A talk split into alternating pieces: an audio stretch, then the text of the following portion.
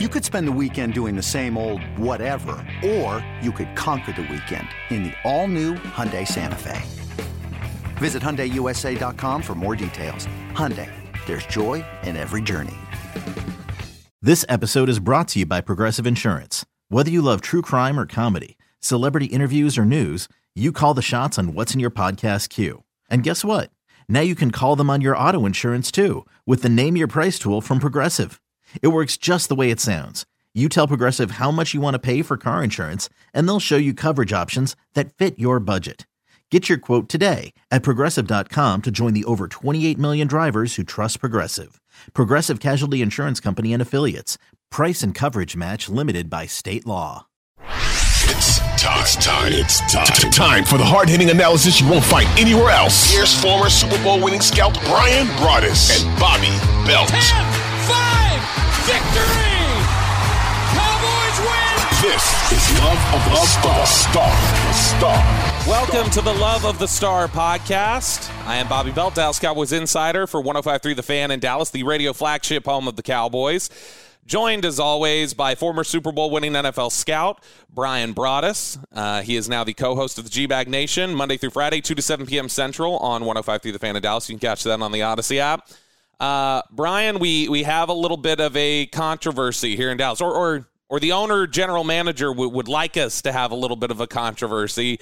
Uh, first off, let me ask how you doing? How, how are things? Doing great. yeah, world? doing great. Yeah, it's just uh, you know you never know when Jerry Jones is going to show up outside the media room and drop a little news to you. How about that? yeah, he did. In fact, let's just we're going to jump right in. This is a long cut. It's about two minutes. We're going to jump right into listening to what Jerry had to say uh, on Thursday to reporters, sort of an impromptu discussion about the quarterback situation, and then we'll react to it. Well, of course, we want uh, uh, Dak uh, uh, to be here next week.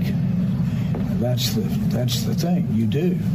Uh, but Dak and I want Rush to lead a team to a victory here and get another win and get another win. And that's the only way to look at it. Looking back when Dak was playing instead of Tony, it was game by game. It wasn't the long look we had after two months to look back. It was actually play by play, almost series by series. So, so do I think that it's possible for Rush to come in here and play at a level to win games the way Prescott did uh, when he took over for Romo? Yes, I do. Yes, I do. I certainly think that's possible.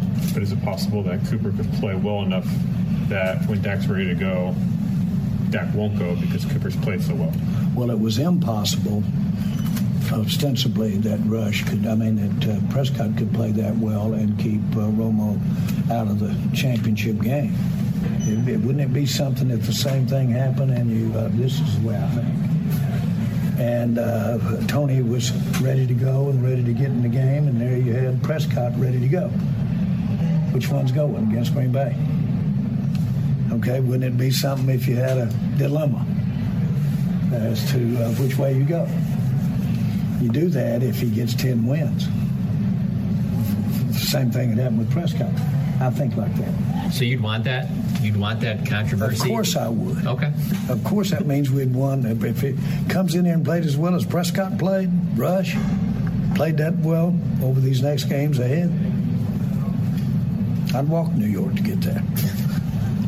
do you think he can do that? Uh, well, I don't know that, but uh, uh, I, I would. Uh, you can't find on record where I said I thought Dak Prescott could do it when he had the when he stepped in and had the chance to do that, but he didn't. And then, really quickly, Sean and RJ, our buddies, our teammates over 105 through the fan, they got Mike McCarthy's reaction. Here's what he said. Well, I, I think the first part, um, you know, he was talking about winning, and, and obviously it's all about winning this time of year, and we want obviously want Cooper to be a big part of that. Uh, but you know, I, I think the second part is really something that you guys have. Um, probably are having some fun with. So enjoy yourself, drink your black coffee, and go for it. But uh, no vodka water for this. yeah, yeah, we have a little early, guys. Now I am really concerned. But um, no, I, I, think you know clearly everybody in our locker room and, and everybody in the building, Jerry included, you know. Dak is our quarterback, and um, you know we want we want Cooper to be as successful as possible. So I, I think it stops right there. Does it stop right there, Bryan Broaddus? Is Mike McCarthy right? Like, yeah, don't Zeke Elliott says, "Nah, it's all it's all you know, just where it's marketing at the end of the day." You think that's all this is?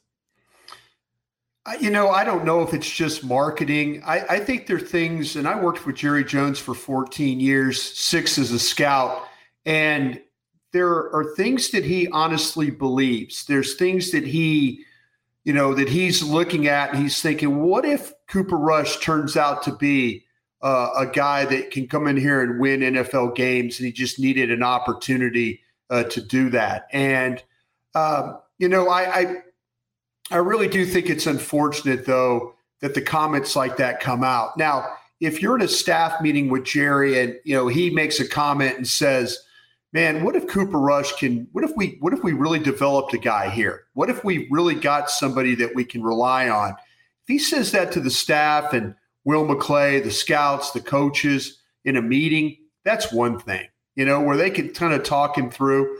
But you know, he's made a significant investment in Dak Prescott. Now, I'll say this if Dak Prescott has to play better, if week one is, you know, if that's that might be just the outlier game for Dak right now. But I think as much criticism as I've given Mike McCarthy, I honestly respect him for what the answer he gave to Sean and RJ. Yeah. I really do. And, you know, Jerry is Jerry is a little uh, P.T. Barnum, you know, Barnum Bailey Circus. and, and, he loves for you to talk about his team. He loves to tell you about injuries uh, at, right after the game. You know, he he really relishes the opportunity to talk to the media. Bobby, you guys are out there. He had to make it a point where he was doing that interview was right by the media uh, media uh, offices, if you want to say. You know, him Emmitt Smith, those guys, you know, filming a thing in the PR library, which is right next door. And then all of a sudden there's Jerry, you know, popped up, you know, seeking out basically the media and, you know, the media seeking him out. And you're always going to get a quote or two from Jerry. But man, this is one of those ones that he can talk about being excited about, you know, Cooper Rush and what he could do and maybe the, the possibilities. And, you know, Cooper Rush in two games has got you two victories. So yeah, you could be excited about that. But man, you know everything that Dak Prescott has done for you. Uh, you know, trying to get back from being hurt. I mean, he's out there, you know, padded up in practice yesterday. You know, trying to get ready to to play a game sooner than later. I mean, he's he's trying to cash a check that you've written for him. And I mean, cash a check in.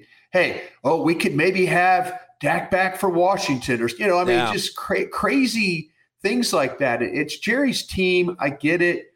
I respect Jerry. I mean, he's been great to me over the years. But man, this is something that didn't need to get out, and and I think that Mike McCarthy did a nice job of of saying, "Hey, Dak Prescott's our quarterback until uh, until further notice." Yeah, I, I like the way that McCarthy said, and most of the players. I know you guys got to interview DeMarcus Lawrence, uh, Ezekiel Elliott talking about it. They all seem to kind of shoulder shrug um, and I know we talked about this a little bit the other day about the the chances of Cooper Rush taking over, just kind of like the hypothetical of like what what odds would we give that? Um, and man, I, I I just view it as two completely different scenarios. Romo was at a different stage of his career than Dak is. They were trying to move on from Romo. Yeah. They were looking for a reason. The, the injuries were mounting at an alarming rate, and they were looking to move on. He was at the end of his career. Yeah, and and not just that. I think that while Cooper Rush has done an admirable job filling in, Rush hasn't even played up to the level that I think Dak did during that stretch with Romo. So Dak played better than. I mean, you got to remember it was the Cleveland or the Pittsburgh game, one of them, where after that game they kind of made their decision of we're we're moving ahead with Dak. And uh, through that time, when you you know after the first game of the year where they lost to the Giants, they go on this winning streak, and during the course of that time to where they made the decision Dak was like 8 and 1, 14 touchdowns, two interceptions, something like that, a, like a 107 passer rating. I mean, he had been playing absolutely incredible. And while Cooper Rush has been good, good enough, and that's all you really need out of your backup quarterback is just to be good enough. Uh, I don't think he's been good enough to take the job from your $40 million quarterback. And I, I don't see that within his capacity.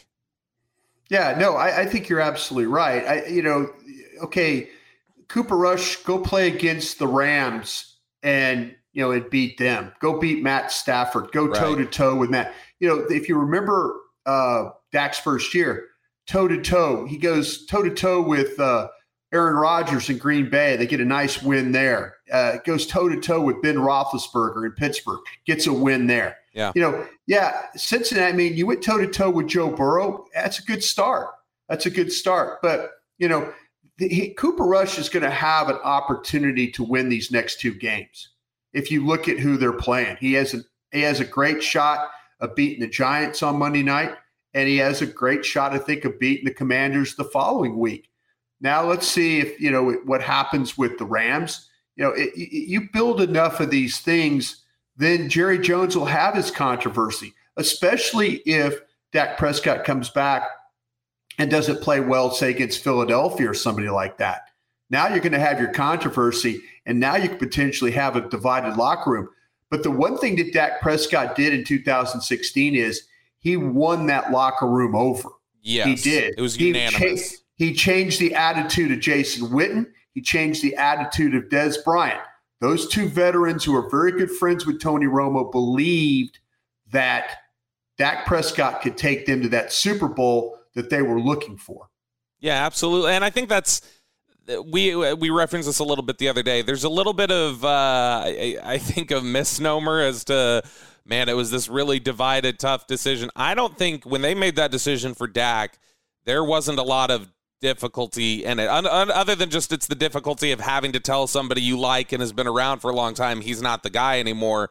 But in terms of what was best for the football team, they were players, coaches, everybody, they were pretty yeah. unanimous by the time that decision was made they were looking to move on from Tony Romo. They the Dak Prescott provided them an opportunity to move on from him, from the injuries and from the other things that were starting to happen. Uh, you know, to Tony, they were thinking, okay, what's the transition going to be? They didn't have a transition going into 2016, but all of a sudden, you know, Kellen Moore gets his foot stepped on in a practice, yep. and Dak Prescott looks good against the Rams uh, in the Coliseum, and you start to kind of put some things together, and you get some wins, and that was their out right there. Jason Garrett, uh, Stephen Jones, Will McClay, Jerry Jones. They made the determination that Tony Romo was no longer needed for the Dallas Cowboys. Now, I, I think both of us are in agreement. You you've kind of said it there. You would you don't think it's likely that Rush plays well enough to take a job from from Dak Prescott. But I guess the next question is let's say he wins this game against the Giants. He wins one against the Commanders. Dak is back for the Rams. So you've got 4 and 0 Cooper Rush in his career who's at least to this point made two game-winning drives down the field. Is there any off-season trade value? You think you or, or would you rather just hold on to him as a reliable backup or would you say, "Hey, let me find some quarterback desperate team that may be willing to give me some high capital for him?"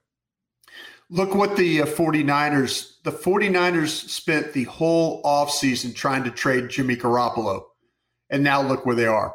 You know, the 49ers season in week two was saved by Jimmy Garoppolo.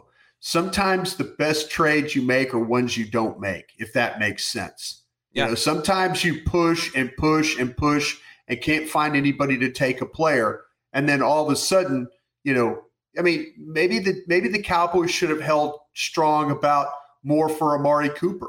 Or yes. maybe they should have figured out ways to. And I'm not just saying this about what Amari Cooper did against the, the, the Steelers on Thursday night. But if you look overall, now we'll see if they're right or wrong because likely you're going to get uh, Michael Gallup back this week. And so with Lamb, Gallup, Brown, you know, you got a you got a pretty good receiving crew there. So uh, but yeah, I, I, to answer your question, if you find a stable, capable, winning backup quarterback, no reason to put him on the street. You're listening to the Love of the Star podcast. The Love of the Star is an Audacy podcast. You can find it on the Audacy app or wherever you get your podcasts. Selling a little or a lot? Shopify helps you do your thing, however you cha-ching. Shopify is the global commerce platform that helps you sell at every stage of your business. From the launch your online shop stage, to the first real life store stage, all the way to the did we just hit a million orders stage. Shopify is here to help you grow. Whether you're selling scented soap or offering outdoor outfits, Shopify helps you sell everywhere. From their all in one e commerce platform to their in person POS system, wherever and whatever you're selling, Shopify's got you covered. Shopify helps you turn browsers into buyers with the internet's best converting checkout, 15% better on average compared to other leading commerce platforms. And sell more with less effort thanks to Shopify Magic, your AI powered all star. Shopify powers 10% of all e commerce in the US. And Shopify is the global force behind Allbirds, Rothy's, and Brooklinen, and millions of other entrepreneurs of every size across 175 countries. Plus, Shopify's award winning 24 7 help is there to support your success every step of the way. Because businesses that grow, grow with Shopify. Sign up for a $1 per month trial period at shopify.com slash audacy podcast, all lowercase. Go to shopify.com slash audacy podcast now to grow your business no matter what stage you're in. Shopify.com slash audacy podcast. Hey, Rob Bradford here. I have set out on a mission with my good friends at FanDuel to prove what I have known for some time baseball isn't boring. Now I have a daily podcast to prove it with some of the most notable people in the baseball world screaming baseball isn't boring from the mountaintops or at least agreeing to come on our show. Players, managers, GMs, and yes, even the commissioner of baseball, Rob Manfred. It has been a constant wave of baseball's most powerful voices. So join the revolution. Subscribe and soak in Baseball Isn't Boring. Listen on your Audacy app or wherever you get your podcast. You'll be glad you did. All right, I'll be in New York for the game on Monday night, but I'm really glad that I'll be back in the DFW area by Tuesday because of the awesome wing deals at Boomer Jacks. Boomer Jacks is the place for wings. Tuesday and Wednesday, wing deals just got even better love of the star listeners. On Tuesdays, bone and wings are half price, and on Wednesdays, boneless wings are half price. I know our uh, producer, Peyton Russell, he's a big boneless wings guy, so he'll be going there on Wednesday. I will be going there on Tuesday, but really, I'll be at Boomer Jacks a lot. Period. Just because it's the spot, it's the place to hang out. With half price wings on Tuesday and Wednesday, you have a perfect excuse for a midweek wing break. And don't forget to add an ice cold beer. Really cheap drinks, cheap food, but it's just cheap in price, not in quality. It's great stuff wall to wall TVs, live music. It is one of my favorite spots in DFW. And with 17 DFW locations, there's one near you. So you can find yours at boomerjacks.com. All right, Bryan, it is now time for our favorite part of the show. Uh, and it seems like I'm saying this a little bit earlier than normal, and that's because I am. Uh, we're doing a, a mailbag heavy episode for you guys today. Uh, we planned on it being the whole show, and then Jerry had to go talking about, you know, quarterback controversies that don't exist, and so we had to at least devote a little bit of time to that. Uh, but we're going to jump right into a, a really heavy dose of your questions. And so, Bryan, I'm just looking at my Twitter replies. We got a lot of questions here, and I'll just start firing them off. Uh, first question here from John. Uh, if the Cowboys are in contention at the trade deadline, do you see them making any significant moves to help the roster or basically move forward as is? Coaches have a very difficult time of adjusting a roster when they feel like that they're going the right direction. You could ask coaches. I know Will McClay will ask this question to uh, to to Mike McCarthy. He'll ask it to Dan Quinn. He'll ask it to Kellen Moore. Is there anything I could do right now to help you with your roster? And usually coaches will say, "Nah, I feel pretty good about what we're doing feel pretty good about the depth we have at certain positions. So it usually will come down to the personnel guys asking the coaches. Then it becomes the coach's call. So if the Cowboys are in it and they make a significant move, it will be because one of those coaches said, We're not very good at wide receiver. We're not very good at offensive line. We're not very good at linebacker. And then that's where you go make, uh, or you go uh, hunt a potential move. I think uh, what the position we're all looking at, I think, is it would be receiver, right? Like receiver is the position where we say, hey, they they might be willing to make a move there. They've got a history of doing it. Is that the obvious answer to you? Or are there any other spots you look at on the roster and go, man, maybe they could strengthen this here if they do make a deal? That this might be an area they look, or is it just it's all about receiver? Well, you need to see what's happening with the offensive line, and you know you've done a great job of being out at practice, Bobby, and tweeting about uh, what Jason Peters and how that's all looking right now, whether he's going to play right tackle, left guard. Uh, I think that's the big question you have to, to answer, uh, ask yourself or, or get answered first. Uh, receiver, yeah, that seems like the one to me, the one area. But I'm, I am interested to see now with the uh, the emergence of Noah Brown. Uh, you know, he looked very well. We've documented that on a lot of our podcasts here about how well he looked in training camp. Yeah.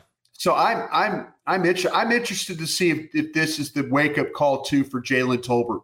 You know, I really really am, am fascinated now if he can get active and he's part of the mix. He's learning. Maybe he has a little success, and those are the things that kind of jumpstart him. So I think they've got some depth at the positions, uh, but I, I think that everybody feels like the wide receiver group, but man, I'm one of those guys. It's I, am kind of taking a, a, a, if we were in the stock market right now, I, am holding. I'm not selling. I'm not buying. I'm just going to hold and see uh, what we have right now.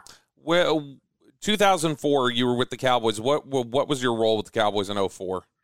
Well, I was in pro personnel. So then. you were in pro personnel. So you're the perfect person to ask about this. When we talk about you go to the coaches and you figure out what kind, when you guys made the trade for Quincy Morgan, you guys traded yeah. Antonio Bryant for Quincy Morgan. How what kind of what were those type of discussions like? Like how did you come to that? Was that more about getting Antonio Bryant out? Was there something yeah, you liked about yeah, Quincy was, Morgan? Yeah, it was really more about it was more about moving on from him. Uh, you know, Bill had had enough. The whole, you know, we we dealt with a lot of things with uh, with uh, AB, and you know, it was it, you know he, he was a very talented player, but yeah, it was more of about just moving on from a player that that's when the head coach stepped in said we've got to do something. I can't coach this kid anymore. I, and i you know this is just for my own fascination uh, getting the chance to ask you was quincy morgan the only deal that was out there for you guys or did you look at other avenues? Were you talking to other teams and looking at other receivers? I think it was more about what the coaches were thinking about there i think it was more about familiarity and you know the guys they knew um, you know, Quincy was a guy that had had a, you know, had had an okay career and stuff like that. You know, was thought he was a stable guy. Uh, that that's really what that was all about. It wasn't more about, hey, we just got a better player. I personally don't think we got a better player. Yeah. I don't. I think we just we moved on from a guy that was giving the head coach trouble, and when the head coach was complaining, then that got everybody's attention. Next question here from Daniel Henshaw. Has the front office been, and, and I need to contextualize this, this was before Thursday night football. Has the F front office been proven right with the slow start that Collins and Cooper have gotten off to? Yeah. I, I, don't think they've been proven right about the Cooper thing right now. No. Uh, again, I kind of wonder if like you what you guys ran into with Antonio Bryant, different type of player, different type of of consternation but I think it sounds like the Cowboys got to the same spot you guys got with Antonio Bryant with Amari Cooper. Yeah. Um, but the La'el Collins thing, yeah, I think early on they they've been shown that you know they may have been ahead of his decline. Yeah, and uh, you know when you look at and you know everybody, you know loves you know the, the you know La'el Collins. Mm-hmm. I mean mm-hmm. Collins is a a wonderful human being to be around, and I mean that in a way. You know, every time I've ever had experience with him you know he's been super super nice. And yeah. you know maybe it's maybe it's our lsu background with each other and that kind of thing you know and i didn't go and, to lsu he was very nice to me so. Yeah well he was yeah he was super super nice to me and and you know i really appreciated that. And, and you know players treat people different ways and that's that's the unfortunate thing. But i think the thing with La'el collins is they figured out a couple of things. Number one he's broken down. He really really is. And by being broken down now, you know, he can't work out like he once did. He got in really good shape last year, but there were still things bothering him with the hip. People were asking me, why don't you just move him? You know, since Steele is playing well, why don't you move Collins to the guard and all that? They'll tell you over there he couldn't bend because of the hip. We're starting to see that a lot more now with La'el Collins. He didn't have any training camp. He's dealing with back tightness again. There's a lot of things going on. Even him getting in shape wasn't good enough. So the Cowboys, in my opinion, now they made it a little personal. Don't get me wrong there, sure. but they were ahead of the curve on him breaking down and uh, moving on from that. The Amari Cooper one, I think, Bobby, that was really personal. that was personal. That was about, you know, in my opinion, my opinion only, about vaccinations, about availability when it came to practicing. Uh, the you know, if he doesn't practice, you put him in the game. Yes, he plays, but you have the confidence to call the play uh, when it's Dak Prescott throwing to Amari Cooper and he hasn't practiced the play. Yeah. You know, that, uh, Amari Cooper is a pro. There's no question about that. But where coaches, again, they look at it and say, hey, you know, he doesn't practice. I can't have any confidence in putting him out there if he doesn't practice the plays I'm calling. They made it personal, though. The vaccination status, the missing of the Kansas City and uh, Raiders game was personal. And I think that, you know, and they look at it also, too. They talk about the money that they didn't think he was worth it. They didn't think that he would, you know, that he was able to to stay on the field, like I said, in practice. And they, they made it very, very personal. They used the money as a as their shield, but I think this is more about what they thought about the player. I, I, yeah, and I think it was a collection of things. Like I think it was this thing, this thing, this thing, this thing, and it all comes together for we're frustrated. Um, and, and look, I mean, there have been people uh, who used to be in that building who are currently in that building who will tell you that they think that Amari Cooper's a little passive aggressive. And, and that, that he's a, a little tough to deal with in that sense. I, I think that that's more about because there's other people that you talk to that go, he's not passive aggressive. He's just a different guy, and people. Oh no, he's different. To, yeah, and it's like yeah. people don't know how to interpret that, and so yeah. it's just he's tough to read, but he's not. So I mean, you'll get Amari Cooper defenders, and you'll get uh, guys who are who are really frustrated with Amari Cooper. Yeah, um, Amari. Yeah, Amari Cooper, Bobby. Real quick, we yeah. interviewed Amari on 105.3 The Fan. He was our player guest every Thursday, and if you didn't come with the right type of question, you know, he would challenge you yeah. And, you know, sometimes these players, if you ask them a question, they answer the question, they move on. Amari Cooper was a very deep thinker about things. When you asked him a question, he would be that, oh, no, that's not right at all. You know, you need to think about it this way. And so yeah. I, it, it's a challenge to get to know somebody uh, like Amari Cooper. But I felt like that the year that we got to visit with him, that there were times where, you know, it, it, like I say, it was tough but there were other times where you got a lot of really really good information from him he's a, and and i really i i'm an amari cooper fan not just as a player but as a, a like a person i liked dealing with him in the locker room i thought he was very insightful I thought he he gave us a lot of great information. In fact, at times probably too much information. I remember uh, Bryan, you know how KG teams get about injury details. They don't want to let you know specifics of, of what's bothering a guy or what's going on. When he was dealing with a quad bruise, that's the way teams like to call it. Ah, he's dealing with a quad thing, or oh, he's got a quad contusion. That's it.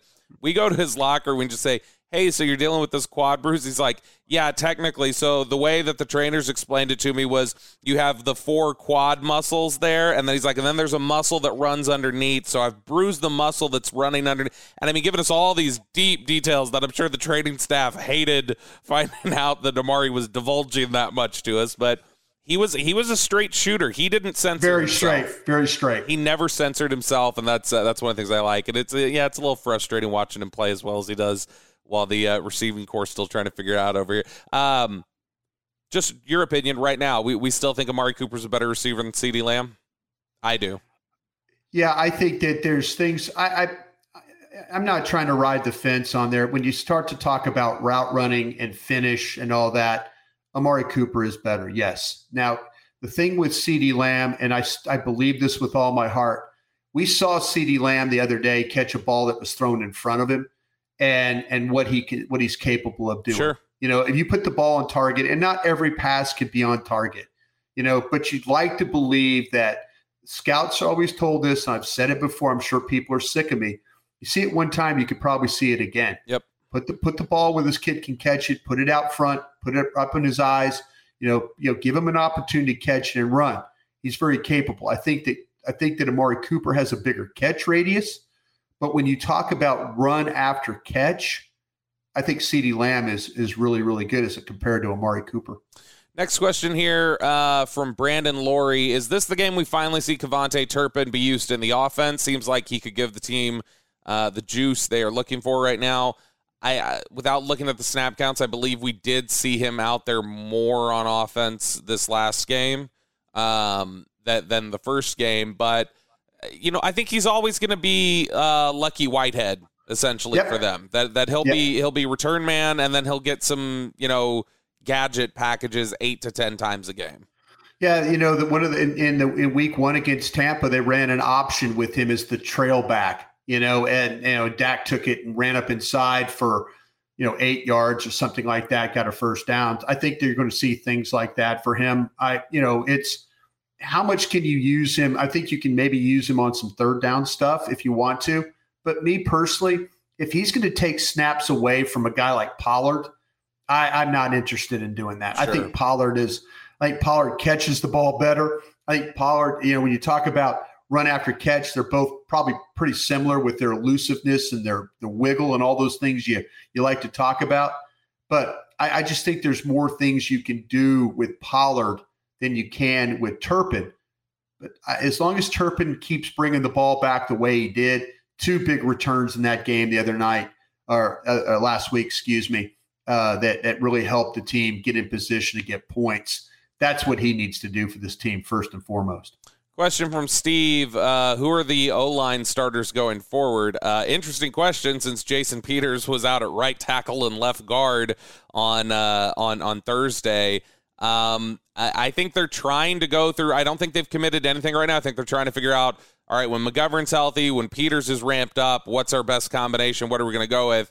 Right now, my inclination is if everybody's healthy, it, not including Tyron Smith, but uh, you know, in a couple of weeks when McGovern's healthy, Peters is ready.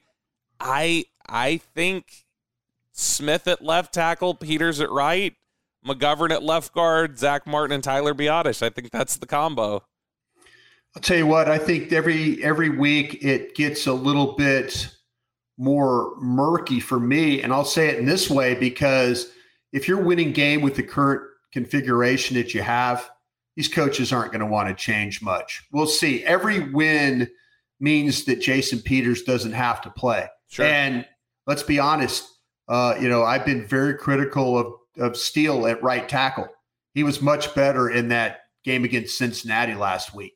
Yeah. I don't think coaches are going to switch this thing up. I think as as long as as long as nothing looks broken, they will continue to play with the current offensive line they have. Now, we'll see what happens when McGovern gets back. Like you've said, Peters, I think that they're really, I don't think they want to replace Steele. I really don't. Now, I think Peters is working like he's a swing tackle. I think that's what they're kind of working him as. I don't think they want to replace Steele. I really don't. Now, if Steele has another couple of games like he did against Tampa, well, then, yeah, there's your replacement. But after last week, they probably feel like, okay, he's back on track. Here we go. So I think this offensive line will stay the same. I'd love to see him do something at the left guard spot. You know, I'd like to see him personally put Peters at left tackle and play Smith at left guard. Sure. But they won't do they won't do that. But I, I just have a feeling that, that as long as they as long as things aren't broke, they're going to continue to ride with this crew until they have to. If if Steele is if Peters is ramped up and McGovern is still dealing with the high ankle, do you think Peters starts at left guard until McGovern is ready, or do you think they just roll with Farniok? I just think right now they, you know, it depends on how bad Farniok is. You know, I think it depends on how bad he is, and if they know now, do you play with that? All being said, again, you know, if you if you think McGovern is going to be back in two weeks do you really put Jason Peters in there at left guard? Sure. Yeah. You know, I mean, to, bothered, you put him yeah. in there. Do you put him in there to replace him with McGovern? Yeah. You know, I I don't know if they would do that. I I think they are training. I think they're training Jason Peters right now to be that stopgap player when something bad happens. If somebody, if they get in one of these games, the Giants uh, get after them up front, and there's a lot of problems you're going to see Jason Peters in sooner than later. If they get through this game, the Commanders game, and all of a sudden everything seems to be they're finding ways to win and there's no big issues, I think Jason Peters continues to be work at guard, work at tackle. We'll call you if we need you. You're listening to the Love of the Star podcast. The Love of the Star is an Audacy podcast. You can find it on the Audacy app or wherever you get your podcasts. All right, this is an extended mailbag segment, so I'm not used to just rolling right through a full half hour of mailbag questions. I need a break. I need a wing break. I need to go to Boomer Jacks. Boomer Jacks is the place for wings. Tuesday and Wednesday wing deals just got even better at Boomer Jacks. On Tuesday, it's bone in wings that are half price, and on Wednesdays, boneless wings are half price. So with half price wings on Tuesdays and Wednesdays, you have the perfect excuse for a midweek wing break. Don't forget to add an ice cold beer to that. Their beer is always freezing. It's perfect. It really hits the spot. As uh, even though we've rolled into fall, you know, DFW, it's still 90, 100 degrees. And so that ice cold beer is a, a nice little change up there. 17 DFW locations. So there's one near you. You can find your location at boomerjacks.com. All right, Bryan, continuing our uh, extended mailbag today. Question from Raul. Do you guys believe Dallas dropped the ball with John Ridgeway? Shouldn't they have released Houston over the weekend and kept Ridgeway? Yeah, that's the question you have to ask yourself now. That it's it is uh, it was very clear that Ridgeway was the 53rd player and Houston was just ahead of him. Um, it's we've talked about this, Bobby, in team building. Offensive and defensive linemen are hard to part with in this day and age because people don't have them on you know when you're you're you're competition there's a lot of teams that don't have offense and defensive linemen. Every time that you put one of those guys out on the street there is a really really good possibility that they're going to get claimed. And the cowboys saw that firsthand the Commanders and the Eagles both put in a claim for Ridgeway. And you had done a lot of work on Ridgeway. Now I'm I'm going to be honest too. Ridgeway wasn't very good, I didn't think, during training camp. No, this was, this was about the college evaluation for a lot of teams. This was this was all about college evaluation, and I guarantee you, the Commanders had him probably about where the Cowboys had him, and I guarantee you, the the Eagles probably had him about where the Cowboys had him. So if you give an opportunity, the smart, savvy teams will do this. They'll play the waiver wire. If you feel like that your your guy is not good and you can go claim another guy that's better than your guy, man, that's doing your job right there. That's playing the waiver wire the right way. Sure. So yeah, if Houston, in fact, Houston went from the darling of you know training camp, getting all these reps. I, me personally, I never saw it. I don't. I'm. I, I will I, I shake my head. You know, when he made the team, I shake my head. You know, he's on the practice squad now. But what the, just, the league just told you is there, there, there. Dennis Houston's out there. There's not John Ridgeway's out there. That's yeah, what the league. That's a good you. point. That's a really good point. Uh, next question here from No Sanchez. Who's the best defensive player on the Cowboys not named Micah Parsons? Well, okay. If you look at the way that the film shows. I mean, I, I am a it's big Diggs. Tank Lawrence. I, have got Diggs. Diggs, Tank Lawrence. I mean, Diggs makes a make Diggs makes you know Diggs showed up the other day. I mean, those With, yeah without turnovers. Tackles, yeah. Hey, as critical as I was of him against Tampa, you have to give him praise. That that, that just that's the one thing. Again, there goes that. Hey, if you've seen it once, you'll see it again. I hope Diggs doesn't forget what he did in that Cincinnati game and the way he played. I, I hope he doesn't forget that, yeah. hey, I could be a force player. I could bring a guy down in the open field. I can make a good tackle when I have to. I, I love what you're saying about Diggs. I was Tank Lawrence sideline to sideline, some of the run plays and stuff that he was able to make. You look at what Vander Esch has done right now. I'm just naming off guys sure. that, that are just – you know, look what Dorance Armstrong did. You know, eh, are you saying he's the best defensive player? I, I think that to your point, me personally, I think Kearse helps you so much. But look what Wilson did. Yeah, you know, that that's the great thing about Anthony, Anthony asked, Brown played great yeah, in the second half. Exactly. You you could you know it, in all actuality, you're right. It's it's probably Diggs, but the fact that I can name four or five other guys that stepped up and and and helped you win that game the other day, I think I think that's a, I think that's a good sign for this Cowboys defense.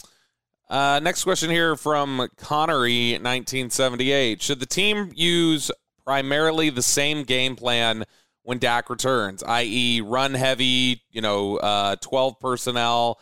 I think so, but I won't be surprised to see Dak in the shotgun using 11 personnel far too much. Uh, what do you think there, uh, Bryan? You think that that the, the formula used on Sunday should be used for Dak when he gets back in the off in the well, yeah. lineup. Try try and run the ball. I, I felt like you know you had traction of running the ball against Tampa. Why didn't you keep running it in in that game? Why didn't you, you know, you know that it, it, Dak is super capable of winning games, but we all every quarterback needs something to help him along. Yeah, there's elite ones.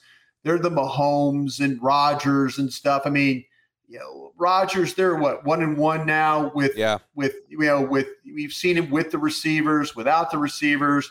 It just goes to show you though that the quarterbacks, even though they're elite, they still need help. So yeah, is it about 12 personnel? Yeah, you could get 11 personnel and run the ball. You can spread people out and run the ball. You know, that's it doesn't have to be just 12 personnel and block everything up front. Sure. They probably they're playing 12 personnel because their offensive line is a little bit banged up right now. You know, if you look, they got a center playing left guard, they've got a, a guard playing left tackle. I mean, they've got you know, all kinds of things going on. You know, the only only constant you have is the right guard. That's it. So, yeah, it, it, it, getting 12 personnel help you run the ball. Sure, it helps you run the ball when the tight ends can actually block. Dalton Schultz, great job on that 47 yard run or pass, whatever it was, uh, with Pollard. It's a run. You, yeah, you, you seal the edge, you get two linemen out front. That's a big damn play right there. So that's the kind of stuff that could also help Dak Prescott. You know, it doesn't have to be just a different game. That, those are the kinds of things that help. I think you have to have a mix of 11 personnel, 12 personnel, whatever you have to do to help your quarterback, by all means, do it. Question here from George Murphy. And uh, Bryan, this will be something a little bit more for you, I think. Uh, what is the player comp for Damone Clark, and what can he add to this defense? Wow, that's a good question. Yeah, I'm terribly easy with these player comps, but think well, about. Well, well, well, you think about that. I will add. I know I said I'd talk about some Damone Clark stuff on, on yeah. Friday. Uh, I'll just say that part of the things that I know the Cowboys are really excited about with Damone Clark is I think they feel like as His good as, as well the size, but also I, the leadership traits and everything else. Yes. He wore 18 at LSU. That's a big deal over there. Yeah. Um, but I think they feel like he can be, as Micah Parsons is a, a really Yes. dynamic player. I think they feel like Damone Clark can be a really positive influence on helping him learn to be a pro. And Yeah, so yeah. I, I think that that's a big factor here as well. Yeah, and you know, but we talked about that with Ridgeway too, that he was helping with leadership. Sure. and, and see what see where that. No, goes. no, exactly. You you do have to have more than that, but I think that is Yeah. a big plus for them too. They like that aspect. Uh, no, and I, I'll tell you what. You, you, when you're talking about a guy that's six two and a half, two hundred and fifty pounds, that's physical, that can run. You know, I mean, that's it's it's very similar. I don't think he has the rush traits of what, say, an Anthony Barr has, but I think what he has is he has that ability to go make plays, the, the tackles for loss, the physicality at the point. You could cover with this guy. You know, that's the one thing. I I think, Bobby, you put it out. Maybe you tweeted about it. You talked about it on the G Bag Nation the other day. That that that uh, Armstrong and Tank have dropped into coverage more than what Micah Parsons has Yeah, done this combined. year. The He's two of them yeah. combined. Yeah. Yeah, so that's combined. So see, that's that's where you're at right now. Is to me, I feel like you kind of have the opposite of what uh, what Parsons is with with with Clark. Clark, I've seen him. I've seen him attack the pocket. He can be very physical. I don't think he has those those kind of pass rush traits. Sure. But but I would say when you talk about size, current players on the Cowboys, he's similar to Micah with size. He's similar to Barr with size. You know that kind of that that Big guy. how they look. How they look. I think those are the you know you, you get you're getting a, a very you're, they they they got this guy because he fits what they're currently playing with right now. I know there's a, a lot of questions about what's going on with Jabril Cox and everything, and I know we discussed that in the last episode. still but hurt. which which player did you like more coming out, uh, Damone Clark or Jabril Jabril Cox? Clark. Clark. Okay, good deal. Yeah. All right, so there And you go. saw- for and and for saw- those of you that want to see Clark, he or, and for those of you that want to see never, Cox, I never had. Yeah, I never had when coming out of college. I never had Cox in the in the second round. And then what happened was, and I didn't. I left Clark in the second. I thought he was one of the better linebackers in the draft. I did. And then all of a sudden, we got the word out of the combine that he had the back problem, and I'm thinking, well, people are going to drop him. People something the Cowboys discovered. The, the Cowboys discovered yeah. the injury. Yeah, well, they got it. You know, fixed. And I was hearing some whispers, Bobby, and I know you live in that same building that I do at times. Uh, that look for him to come back more sooner than later.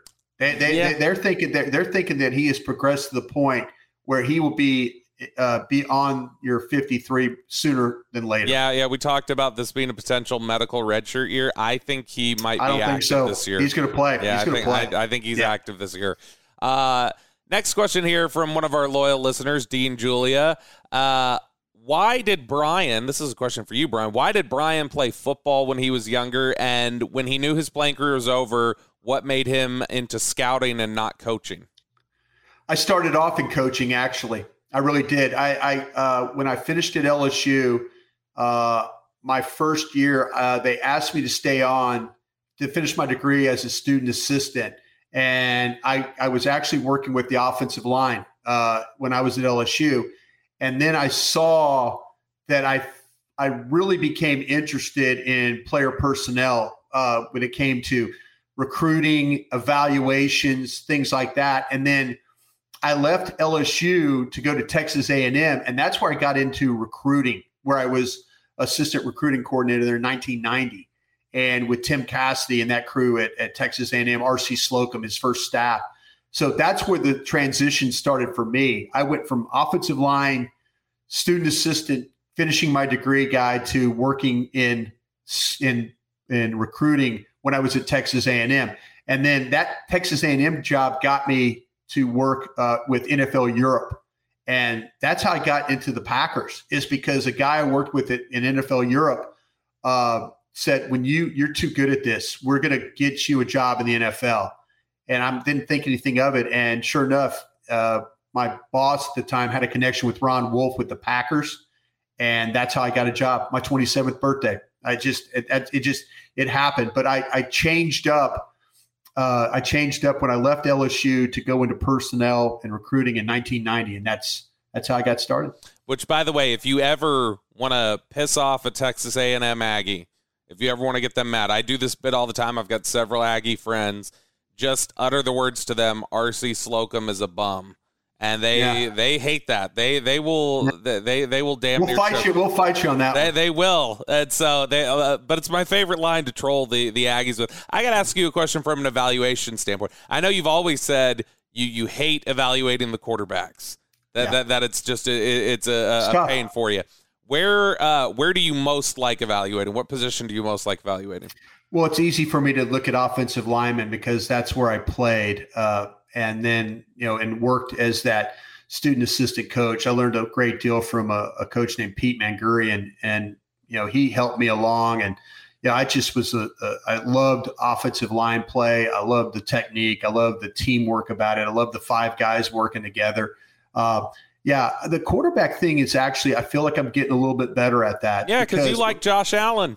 A lot of people did. not You did. I did. Mahomes yeah. and Allen were two guys that I mean, I, I was really, really happy. I'm interested to see uh, how who the the Commanders have because I was high on him as well. Uh, I, I, think that Willis at the Titans is going to show up. That's another guy I think will be really, really good. But yeah, quarterbacks. There's a, you could go through a run of bad ones, but then you start to see some traits, and you're saying, okay, this fits, this fits, this fits and then that helps you with your evaluation. So um, it's tough because there's things.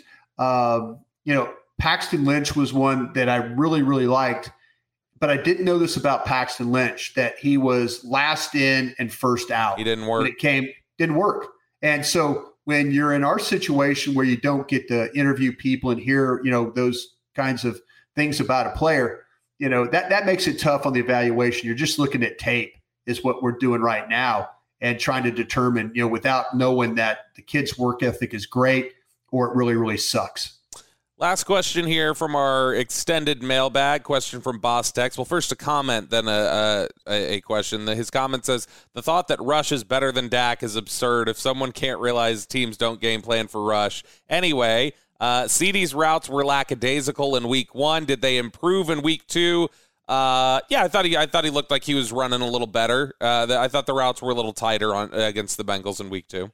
Yeah, the, I tell you what, it's it depends on who you're playing, and th- this this weekend against the or Monday night against the Giants, you know, I think you're going to see him have a, a pretty darn good game. These yeah. Giants, the def- Giants defense, and if you believe in metrics and analytics and all that stuff, this team gives up like uh, you know when you uh, one out of 20, every four, yeah, yeah, yeah, twenty four percent of the time they're going to give up a, a play of 20 or more Which yards. Is an absurd rate. That is that a is very worse high than rate. the league. Yeah, it's worse than the league. And so, yeah, the the the the if you talk to the Giants folks, they'll tell you their their corners are not really good right now, and that's that's a big big problem for them. So it's about access and routes, and it's about finish. And hopefully this weekend, the Cowboys receivers will have some success that they can block up the front. The Giants don't have a great pass rush, but let's see. It looks like that Ojulari and, and Thibodeaux both are going to play, but this is their first game action of the season. You know, how long can they go? Uh, it's going to be about blocking those two. And if you block those two, then you got a really, really good shot because the Giants don't get much pressure as a, as a pass rush unit.